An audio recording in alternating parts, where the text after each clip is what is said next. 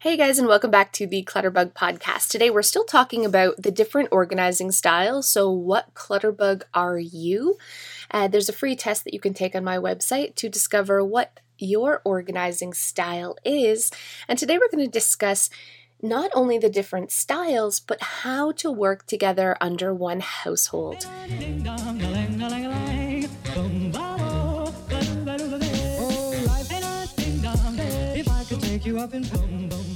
Not every organizing system is the same. Not not every person organizes the same way. It isn't one size fits all.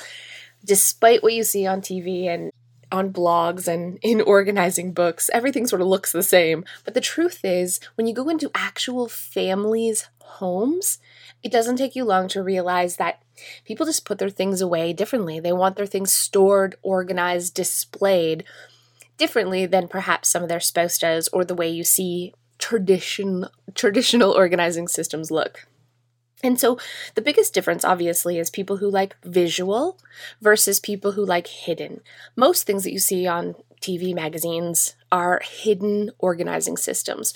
So, inside drawers, inside closet organizing systems, solid bins, all the same color, you know, on a bookshelf. Really a minimal, minimal look. But the truth is, just like people who prefer this minimal look and feel anxiety when everything's out and displayed, there are people who are visual, who crave visual abundance and feel that same level of anxiety with everything hidden away under monochromatic buckets and, and baskets and behind closed doors. So, how do we come up with a compromise? How do we compromise for a family where perhaps the husband is a cricket and likes everything hidden, and the wife is a butterfly who likes everything really visual? So, let's talk about that. One of the best ways that I find to sort of meld these two together, meld a visual person and a person who likes visual simplicity, so visual abundance versus visual simplicity, is with labels. I know for myself that if I lived with somebody who was a butterfly and liked clear containers and liked to have hooks and bulletin boards all over the walls, I would feel a lot of anxiety. I would understand their need to see their things. I mean, they're they're going to get anxiety for it being hidden away, and I'm going to get anxiety having seeing it. So where's the compromise here? It's definitely in labels. So a label is much less distracting to the eye to someone who likes something hidden away, who likes visual simplicity, than seeing it all. But it's also a really good visual reminder for that visual person who likes to see their belongings of what's inside. So you can still get away with having a bookshelf filled with with baskets that are all the same color if each one of those baskets has a really pretty label on it. The secret to these labels are, though, that they have to be large enough that the visual person can see it from like across the room. They need to be able to glance at that and know exactly what's inside to ease that anxiety that comes with putting something into a hidden spot. And that's really what it comes down to. There's it's it's a twofold. Not only do they like seeing their things, but it causes real anxiety. It's a subconscious anxiety that putting something away, they're going to forget about it, that it's out of sight, out of mind. And this is more than just paper. A lot of people have this anxiety about paper. You know, if you put the bill away, you're going to forget to pay it.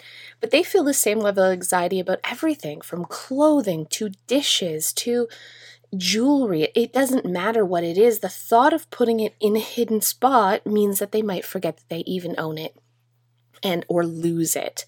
So this is a real fear. And having a label on the container where things go eases that fear and they're much more likely to actually put the thing away where it goes.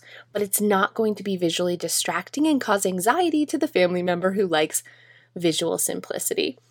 I also really recommend the real anxiety, if you're living with someone who's visual, that the real big anxiety causers for them, like paperwork, we need to compromise to that visual person and come up with bulletin boards, display for them to be able to put pegboards up and, and things like that.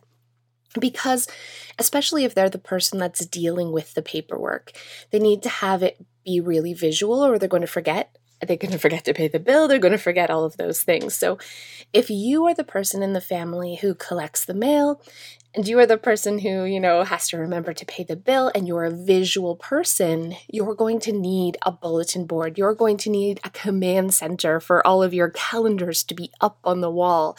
Whereas if you're a hidden person, you might be completely okay with just having it on your phone or just having, you know, a little daily planner that you tuck inside your purse or put on in a desk drawer. But that isn't going to work for a visual person. So that's where the compromise comes in on those daily important things, the person who likes visual simplicity should always sort of bow out to the person who likes the visual and allow them to have that.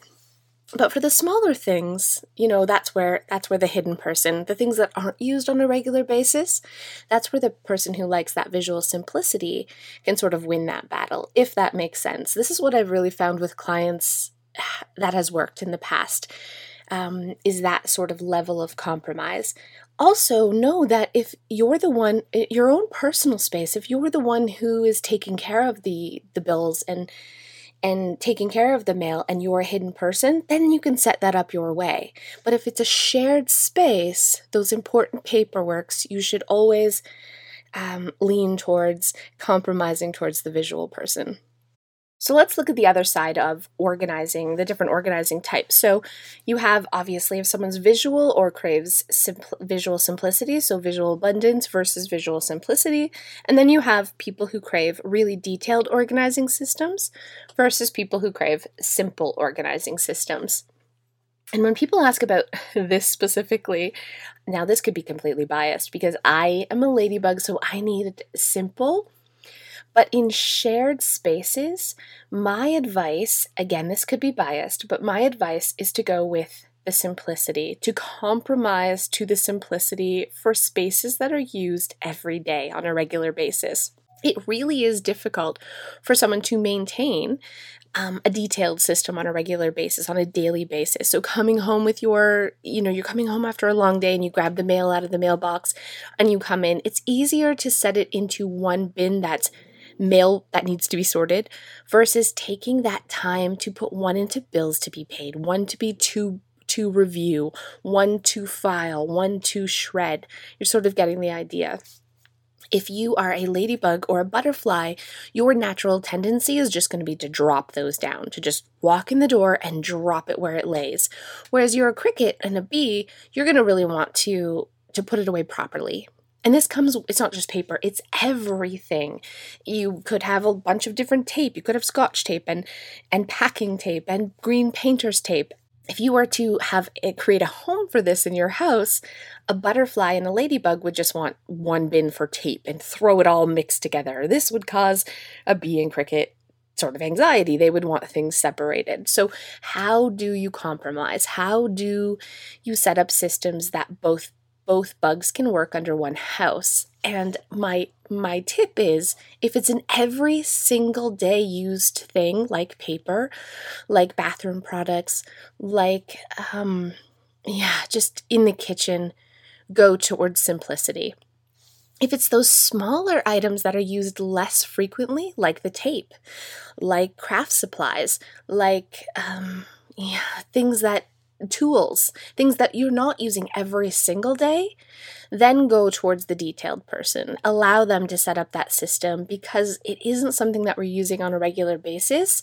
A butterfly and a ladybug are willing to take the time sometimes to use those detailed systems, but it can't be for your everyday systems. So we're going to default to simplicity. We're going to default to macro organizing when we have people working together in a shared space. We're going to always default to them. So hopefully this makes sense. Uh, it's so hard for me to articulate this. And it really, really depends on the person and depends on the couple. You're going to have to look at your house, take a really good look around and look at where your problem areas are and know what your organizing style is and what your spouse's organizing style is and look at your space with a critical eye and say, why isn't this working? What do we need here? What system can we set up here that is going to set us up for success? and and having the idea of what bug you are in the back of your mind and how you use the space and who's mostly the one using it on a regular basis and and you know the space you have and the budget you have you're going to be able to come up with the best organizing solution you have the knowledge and you know yourself and your family better than I ever could so I want you to take confidence in your house and confidence in your ability to transform it into a really organized space. I think I know for myself in the beginning when I was drowning in clutter, I was looking to experts to help me. I was looking for this perfect solution. Like, if only they could tell me exactly what to do, I could do it and then I would be organized. And the, the truth is, nobody's home is, is the same. Everyone's different. Every family's different. Every personality is different. We all have different stuff and space and budgets. Nothing is really one size fits all. We can take we can take tips and tricks from experts and we can mold them into something that really works for us. And that's what I want you to do. I want you to find that confidence. I want you to tell yourself, I am an organized person because you are.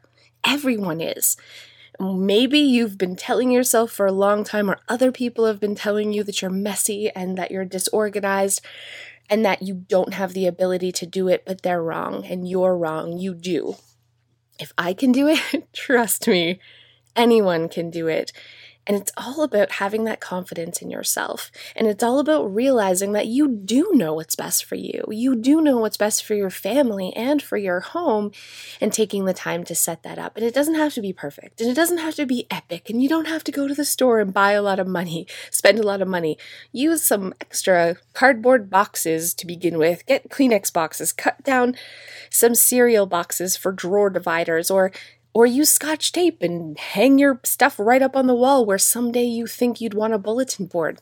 This isn't about perfection, it's about function. It's about creating a really functional, organized home. So when you come home after a long day, or you're just you're ready for bed, you can drop the stuff and it go back in its home. You don't have to think about putting things away or stress about where things should go, it's going to be natural for you to put things away because you've created homes for those things. And that really is the secret. It's coming up with homes for everything from batteries to light bulbs to the scissors to the pens to the mail when you walk in the door to where your kids put their backpacks everything needs a home, and those homes should be reflective of your organizing style, of your family's organizing style, and of the space that you have to create those homes. So get organizing, my friends.